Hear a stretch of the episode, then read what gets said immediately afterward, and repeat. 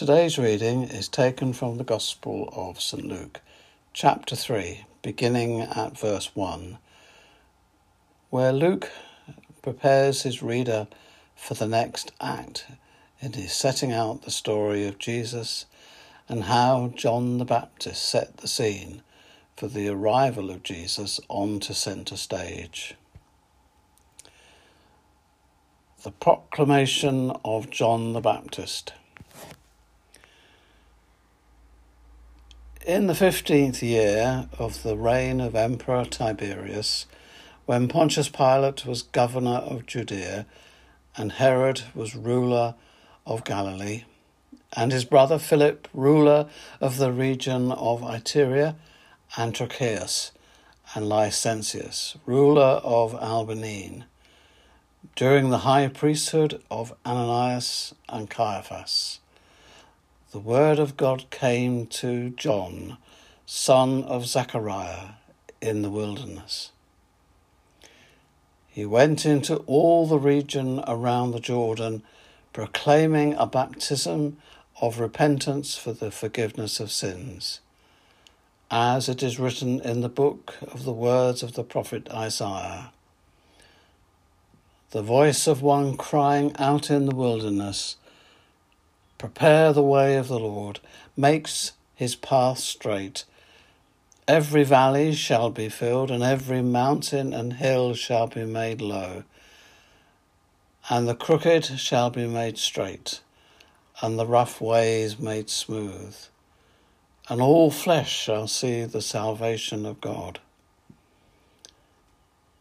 John said to the crowd that came out to be baptized by him, You brood of vipers, who warned you to flee from the wrath to come? Bear fruits worthy of repentance. Do not begin to say to yourselves, We have Abraham as our ancestor. For I tell you, God is able from these stones to rise up children to Abraham. Even now the axe is lying at the root of the trees. Every tree, therefore, that does not bear fruit is cut down and thrown into the fire. And the crowd asked him, What then shall we do? In reply, he said to them, Whoever has two coats must share with anyone who has none, and whoever has food must do likewise. Even tax collectors come came to be baptized, and they asked him, Teacher, what should we do? He said to them, Collect no more than the amount prescribed for you. Soldiers also asked him, And we, what shall we do? He said to them, Do not extort money from anyone by threats or false accusations and be satisfied with your wages. As the people were filled with expectation, and all were questioning in their hearts concerning John, whether he might be the Messiah, John answered all of them by saying, I baptize you with water, but one who is more powerful than I is coming. I am not worthy to untie the thong of his sandals. He will baptize you with the Holy Spirit and fire. His winnowing fork is at hand to clear his threshing floor and to gather the wheat into the granary, but the chaff he will burn with unquenchable fire. Thanks be to God. This is a great passage. I remember the first time I saw the musical Godspell, seeing the cast caught up in the singing of Prepare ye the way of the Lord. The words are spine tingling. Are we all prepared for the way of the Lord, to see him coming? Luke writes his gospel for a high ranking Roman official a Gentile. He date stamps the events with facts, mentions the names of people.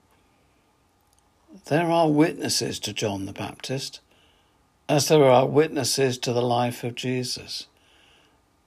Luke wants to prove his gospel story so that readers in his day could go and check the facts.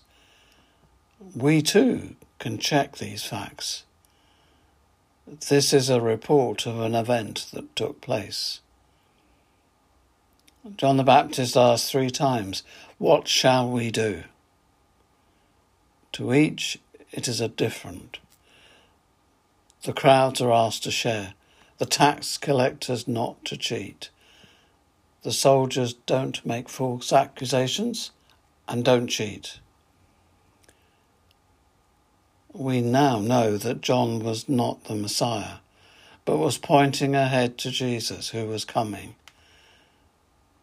John was right. Jesus came to fill everyone with the Holy Spirit and set hearts on fire. What then? What shall we do?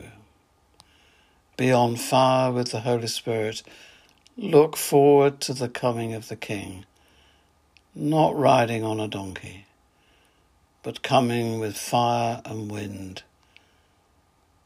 Come, thou long expected Jesus, come.